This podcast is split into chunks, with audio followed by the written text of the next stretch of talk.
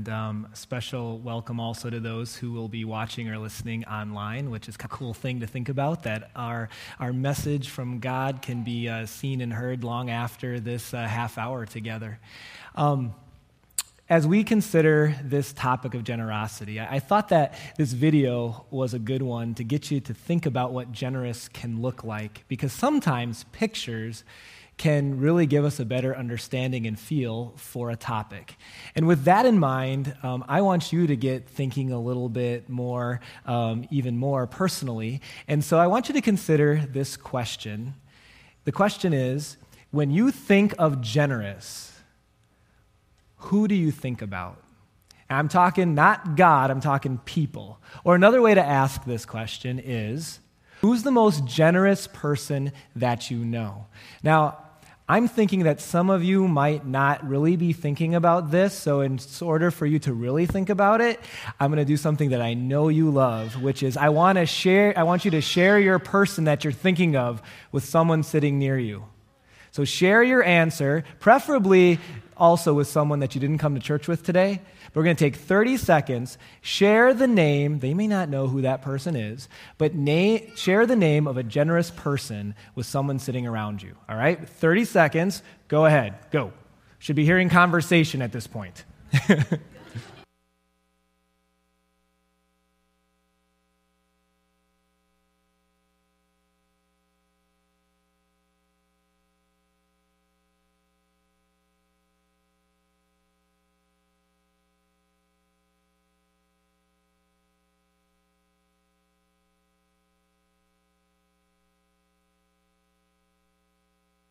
Well, I uh, can't ask you to do something without me doing it as well. And so let me share you my, with you mine. One of the people that I really think of when I think of the word generous is my mom's mom, uh, my grandma Zastro. Uh, she always just exuded generosity for her grandchildren and her great grandchildren. And in fact, one of the best days of the entire year happened about two weeks before Christmas every year, where this huge box, I've shared this before in a sermon, this huge box box from Watertown, Wisconsin, ended up in El Paso, Texas, where we lived. And the amount of gifts in that box and boxes quadrupled probably all the other gifts that we received at Christmas and just was, for a little kid, for me, an example of, of generosity. Now, another question to think about this one you don't have to share with anybody. In general, is generosity a positive trait or a negative? Kind of an easy question, right? An example, the, the person that you mentioned in our question, do you think admirably about them or negatively? Would you rather be labeled generous or stingy? Generous or greedy? Now, it's pretty clear that generosity is something that we look upon well, that we aspire to be. And, the thing to think about is very interesting that God also values generosity. That in this way, we and God are exactly the same. We value generosity, and so does God. We, we want to be generous, and God wants us to be generous, generous as well. Now, there, there's a lot of different ways a person can be generous. Uh, you can be generous with your time. You can be generous with using the, the talents that God has given to you. You can be generous with forgiveness. Some of you are really good at forgiving. You're generous with that, with forgiveness. Um, you can be generous with kindness. There's a whole bunch of different ways to be generous. But just to be clear, for this series, we're just going to focus in on one way that generosity shows itself, and that's in giving of the things that God has first given us our money and our, our finances. And one of the reasons, there's two reasons that I'm thinking of why a series like this is so important. I just want to uh, mention them. The first one is this. This is an important series because generosity does not come naturally. And so we need to think about it. We need to work on it. We need to be taught about it. I do too. Uh, if, if you don't agree with this statement that generosity doesn't come naturally, here's what I'd say you're a person that hasn't been around little kids for a long time. Because little kids in general are a great indication of what happens by nature. And it's a very rare kid on a very rare day where you find them to be really generous. In general, little kids, they don't want to share their toys. That's my doll. Or they don't want to share their video games. Sometimes teenagers have a difficulty with this too. This is my video game. Or they don't want to share their pizza. Or they don't want to share their ice cream. There's even this certain age with like one years old where kids don't want to share their parents. Like, no other kid better sit on my mom's lap or I'm going to throw a fuss, right? Think about it. Have you ever had to teach your kids to say the word mine? How do they learn the word when we haven't taught it to them? In part, it's because generosity doesn't come naturally. And, and, the truth is that this is, this is reality with adults too. That by nature, and us as adults, we know this isn't good, so we, we fight against it. But by nature, we are more close handed than we are open handed. By nature, it's a whole lot harder to get, give of what we have than it is to receive good things. Why is that? Why does it seem like we're hardwired that way? I know. I know. It's something called the sinful nature. There's this sin nature that all of us have because our parents passed it down to us, and we unfortunately also passed it down to our kids, so that the sin nature shows itself in the fact that we tend to think about ourselves first and others after that. The sin nature directs us to make life, first and foremost, all about us and our immediate family and we have to fight against that. And with God's help, we do, but still, naturally, generosity doesn't come. Second thing why this is an important series because people have a misconception of what generosity is. Generosity is more than the amount that a person gives.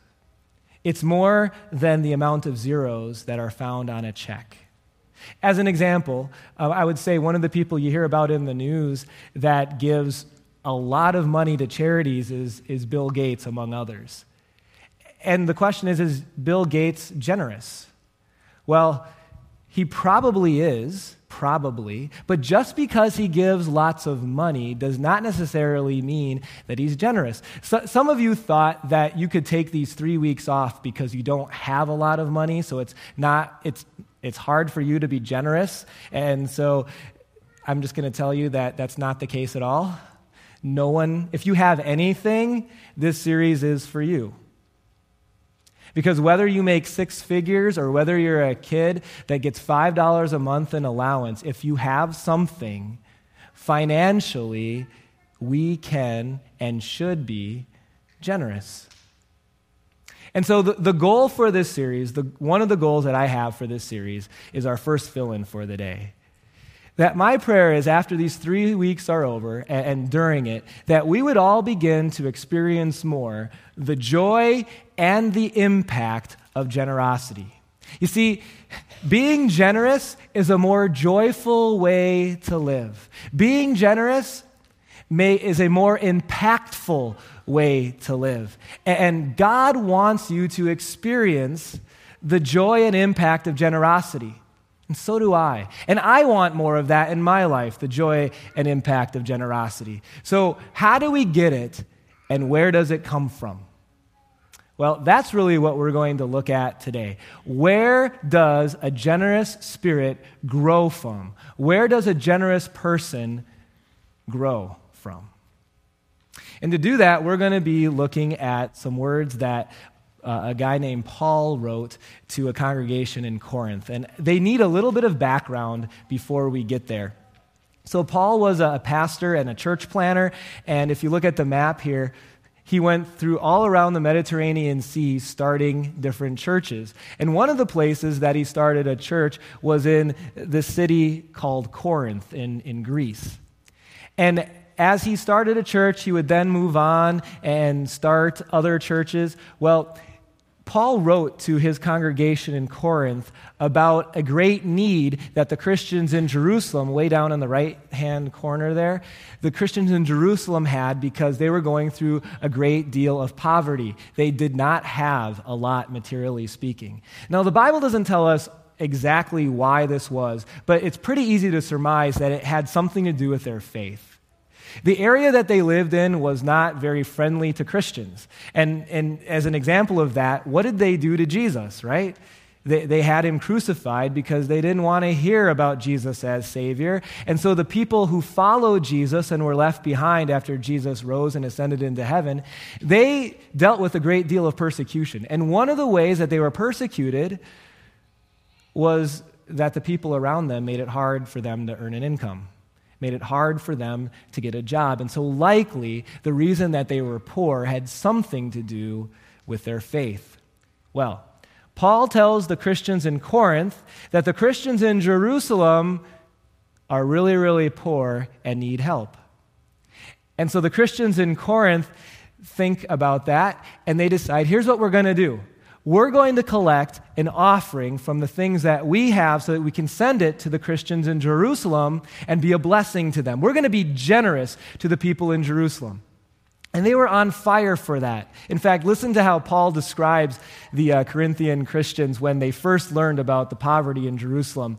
He said, chapter 8, verse 10, Last year, you, Corinthian Christians, were the first, the first church, the first group of Christians to not only give to the Jerusalem Christians, but also to have the desire to do so. Remember when we first talked about the need in Jerusalem? Remember how on fire you were? Well, we read that after a while that fire kind of went out and they kind of started to get on with life and the offering that they had so much been excited to give started to get put into the background. And I'm sure that as time went on, the, the money that they could have given to this offering, they began to use on themselves. We do that, right?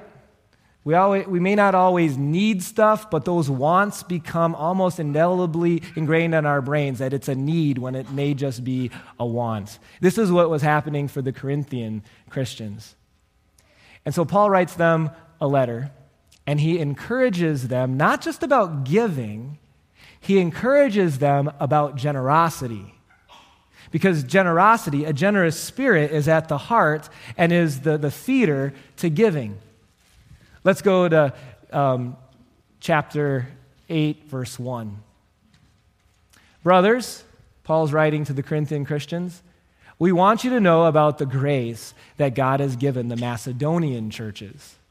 So, throughout this entire section we're going to look at, Paul uses some other Christians in the area of Macedonia as an example of what generosity and giving looks like. If you look at this map here, you'll see that at the top, you see Macedonia there. There is three churches there, Berea, Thessalonica, and Philippi, those towns.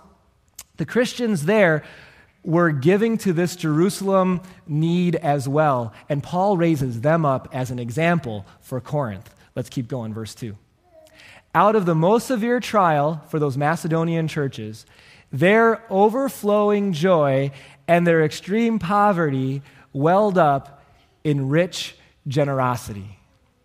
So the Macedonian churches of Berea, Philippi, and Thessalonica, they were going through a poverty or a financial hardship that either was worse or at least matched what the people in Jerusalem were going through. They had Paul says, extreme poverty. Now, I don't know anybody who's ever gone through extreme poverty. I know of people that have lost a job. I know of people that haven't been able to, to buy certain things. But, like a person who hasn't been able to eat for days, I, have never met someone like that. I know they're out in our world, but to, to get a, uh, realization of even those of us that have less, I've never met anyone who would be categorized as extremely poor or to have extreme poverty. This was, a, this was a situation that none of us have ever faced, that these Macedonian Christians were going through. And you would think that someone who was extremely poor, like couldn't even eat on some days, that that would have, over, would have shown itself in overflowing sadness or overflowing bitterness or overflowing anger towards God or others. And yet, interestingly, they had overflowing joy. Well, where does that come from? Let's keep going. Verse 3. For I testify that these Macedonian Christians gave as much as they were able, and even beyond their ability, even beyond their ability. And so, if there were financial planners back in that day, and there weren't, but if there were, the financial planner would have looked at the Macedonian Christian portfolio and they would have seen how much they wanted to give, and the financial planner would have said, I'm not sure about that. Have you thought about retirement at all?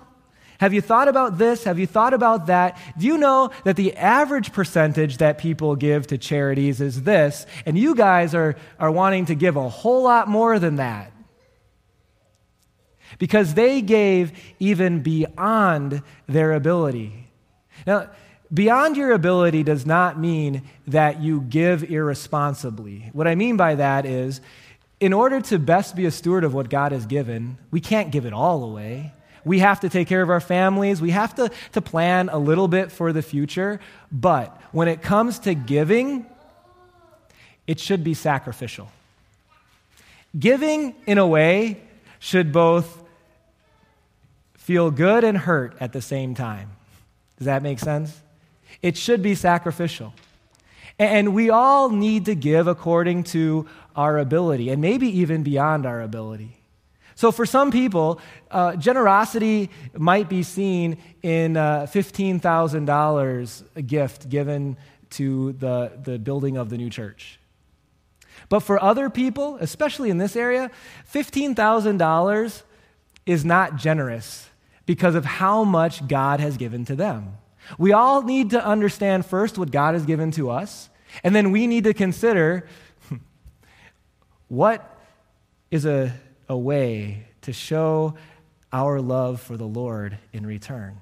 And to consider first what God has given to us, and then what would, what percentage of that, or how much of that would be considered generous, would be considered giving according to our ability. Well, these Macedonian churches, they were pushing the limits. They were going past the limit in some ways, at least of what society thought would be giving.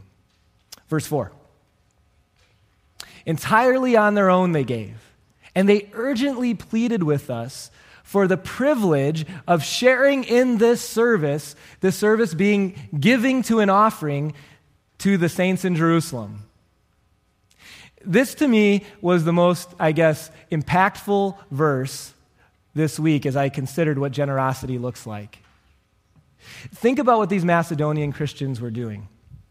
As this offering was being collected, as they heard about this offering to give to the Jerusalem Christians who are in need, what this verse is saying is it's as if the Macedonian Christians were like, hey, I hear you're taking an offering. Please don't forget about us. Don't you dare pass us by with the offering plate. We want to get in on this. We want to be a part of this. And they pleaded with Paul, please let us have the privilege of being generous and helping out these Christians in Jerusalem. You know what they were doing? they were nagging, but in a way that you have never experienced before. Because nagging usually is, you know, I'll, I'll pick on kids, I was that way too. Nagging is usually, Dad, you promised, or Dad, I want, or Mom, I thought we were going to. And then what usually happens is that kids keep saying it over and over and over again until we either get, you know, upset or give in, one or the other, right? That's, that's, that's nagging. This is the opposite type of nagging that many of us have never experienced or done. It's a type of nagging like, Dad, I see that the lawn is a little bit long. Can I please cut it? Please, Dad, please. Or, Mom, I noticed that the kitchen is kind of messy. Will you please let me do the dishes? I just wish I could do the dishes. Mom, did you hear me? I want to do, Mom, Mom, Mom, I'd like to do the dishes. This is the kind of pleading that the Macedonian Christians were having in a good way because they wanted the privilege of giving privilege of making an impact, the privilege of giving of what God has given to them. what does generosity look like? Our next fill in. Based on what Paul describes of the Macedonians, a generous person has the desire. It's not pulling teeth. It's not twisting the arm. It's not, you know, uh, um, a, a, a negative feeling. There's a desire to give and to give sacrificially that it, that it hurts a little bit, while even at the same time, it feels so good to give back to the Lord who's given us all things. Verse 5, Paul goes on to explain a little bit more. They, the Macedonian Christians, did not do as we expected. This was not what we expected, and when I read through this, I can see why, because their generosity was amazing. But they gave themselves first to the Lord. We're getting on to something here that a generous person doesn't first give what they have. A generous person first recognizes that all that they have comes from the Lord, and they first and foremost give their life to serve Him. And then they gave themselves to us in keeping with God's will.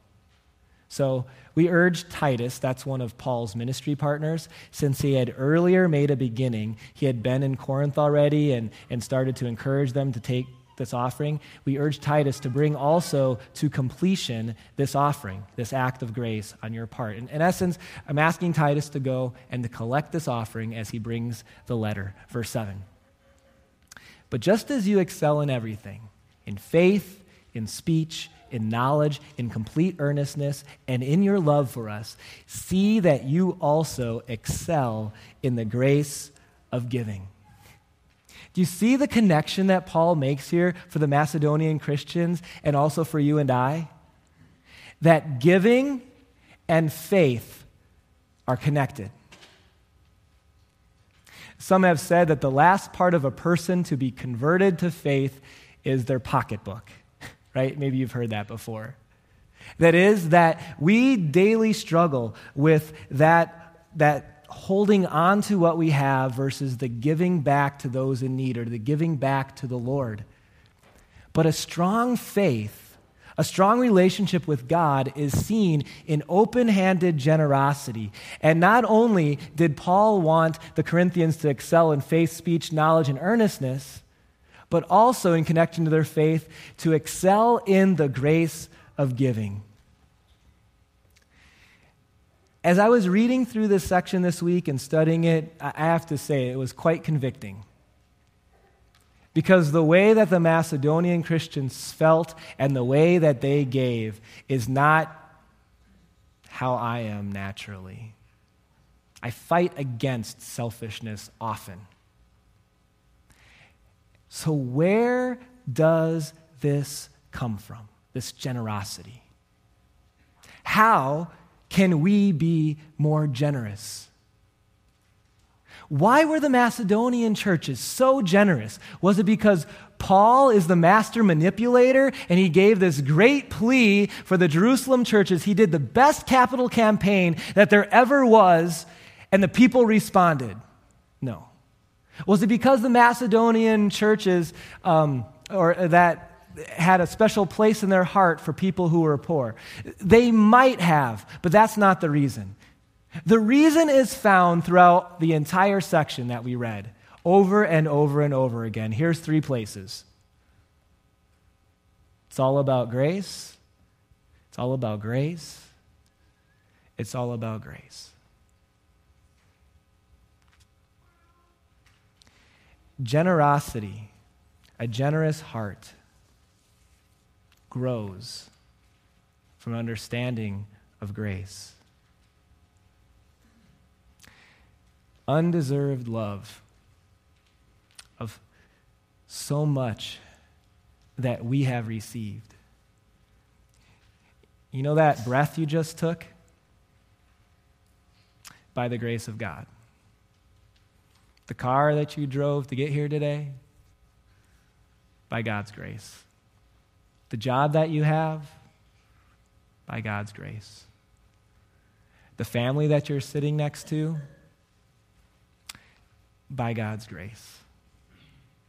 This day, grace, a gift. This hour, this moment, all by the grace of God. And then Paul hones in even more specifically on what the heart of God's grace for us looks like. Verse 9, our last verse. For you Corinthians, those that Paul is encouraging with generosity, you know the grace of Jesus. And here it is in a nutshell that though he was rich, you know what that means? It means that before he came to this earth, he was living in the glories of heaven as God.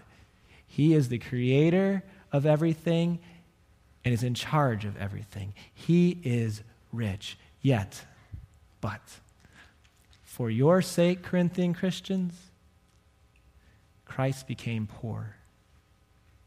How did he become poor? Well, he became human. He learned or what it felt like to hurt. And it's interesting, he became human, and yet he didn't live here in upper class or even middle class. But God of all came to this earth and lived in conditions much, much, much worse than anything we've lived in. A poor family in a poor town, so that you, through his poverty, might become rich, that we might have everything through the poverty of our Lord and Savior Jesus. Now, the greatest way that he became poor, I want to tell you. This, this past Wednesday was Veterans Day. And on Veterans Day, it, it's good to just think about the sacrifices that those who serve in the military give for us. And, and some have paid the ultimate price by giving of their life. And, and one of the things I've often thought about, I think it got spurred on mostly years ago in watching uh, Saving Private Ryan, Ryan, was how some of these soldiers must feel when they're sent out on a mission that they're pretty sure they're not going to survive. I mean, if you think about D Day and you think about, you know, hundreds of young men who were sent out on ships and then in landing crafts. And, all along, they're pretty sure that they're not going to be living longer than that boat ride. And then they get into the landing craft and they recognize, I've probably got about 20 minutes to live. And then they get closer to the beach and, and bullets are whizzing over the top of the enclosed landing craft, and they're thinking, I would be at least, I'm not going to be here much longer. And then their, you know, their, their fellow soldier is by the door and lowers the door. And as he's doing that, they've got to be thinking, I'm going to die. And they just think about that, and I think about all that they went through. And I think about appreciation for the sacrifice of many, many soldiers. Now, that's a sacrifice. But the sacrifice of Christ blows that away.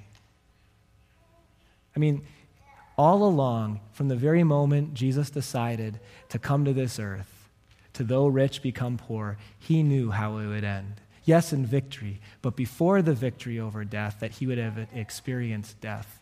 And all along his life and his three year ministry, Jesus knew what was ahead of him. He knew what he would need to endure. Can you imagine how that would have felt? I can't. And yet, Jesus continues. And it wasn't bullets whizzing over his head, but it was nails through his hands and feet. Jesus, who had everything, took on the poverty of this earth and took on the par- poverty of weakness. He allowed himself to die so that you and I might become rich, so that you and I might have everything. Where does extravagant generosity grow from? There's only one place, our next fill in. Extravagant generosity grows from extravagant grace. The most generous being that there ever has been is our God and His Son, our Lord Jesus Christ. There has never been another example of generosity that even compares to what Christ has done for us. And as you hear that, as you've been changed through that message, and as you're reminded of it right now, do, do you notice how, in your heart at least, your hands are getting just a little bit more open as you consider the generosity of your God? Do you know what that is? It is where generosity comes from. Extravagant generosity grows, is rooted in extravagant grace that God has shown us, both for this life and for eternity. Does anyone remember um, Sally Struthers at all? I never actually had a chance to watch anything really that she was in. I'm sure I could find something on YouTube. But uh, what I remember about Sally Struthers, first and foremost, was uh, commercials that she was in. Does anyone remember these commercials? It's kind of grainy, but uh, how she would, uh, um, you know, be a part of the, the Christian Children's Fund, and she would encourage people to give. And these commercials, remember, as a kid, were quite impactful. They caught my attention. Um, the images of little kids who didn't have enough to eat, who were too weak to even walk. And it is an amazing cause to give to to help poverty back in the late 80s and still today. But here's what I want to point out the way that a gift was given through these commercials was to pull on your heartstrings a little bit, whether that be with guilt or awareness, and to give a, a one time gift type of thing for 70 cents a day, remember?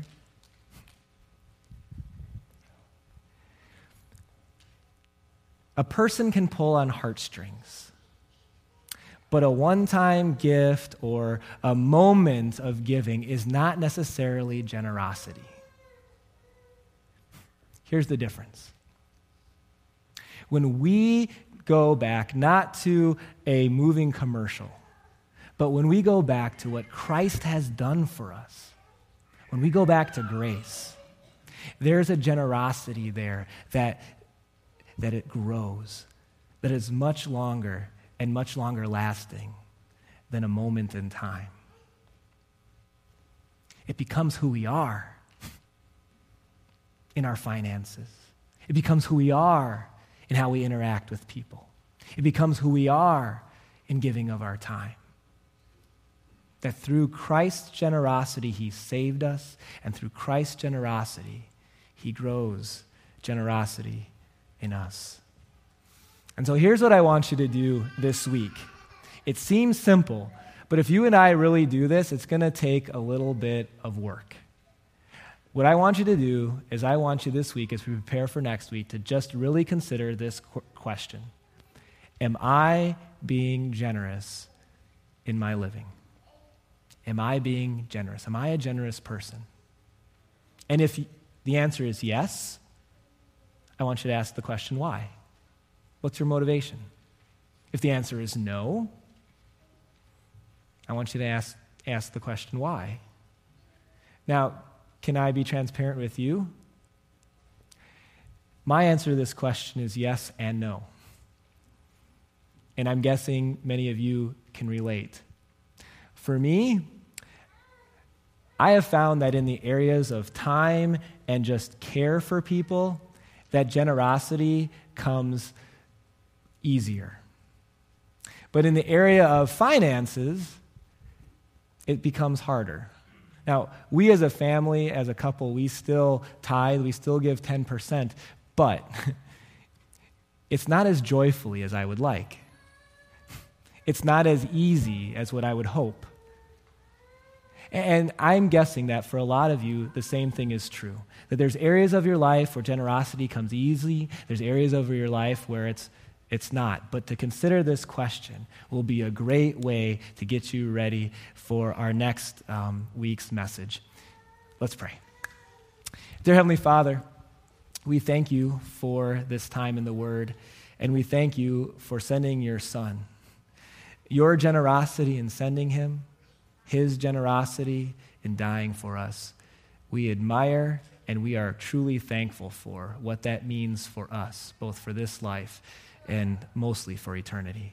Dear Lord, we ask that you'd forgive us for the times that we have not been generous, to, to wellen up an awareness of what you have done, and that we might respond with generosity in, in all areas of life. We pray this in Jesus' name. Amen. At this time, our ushers will be gathering our thank offerings as we have a chance to give back to the God who has given us all things. At the same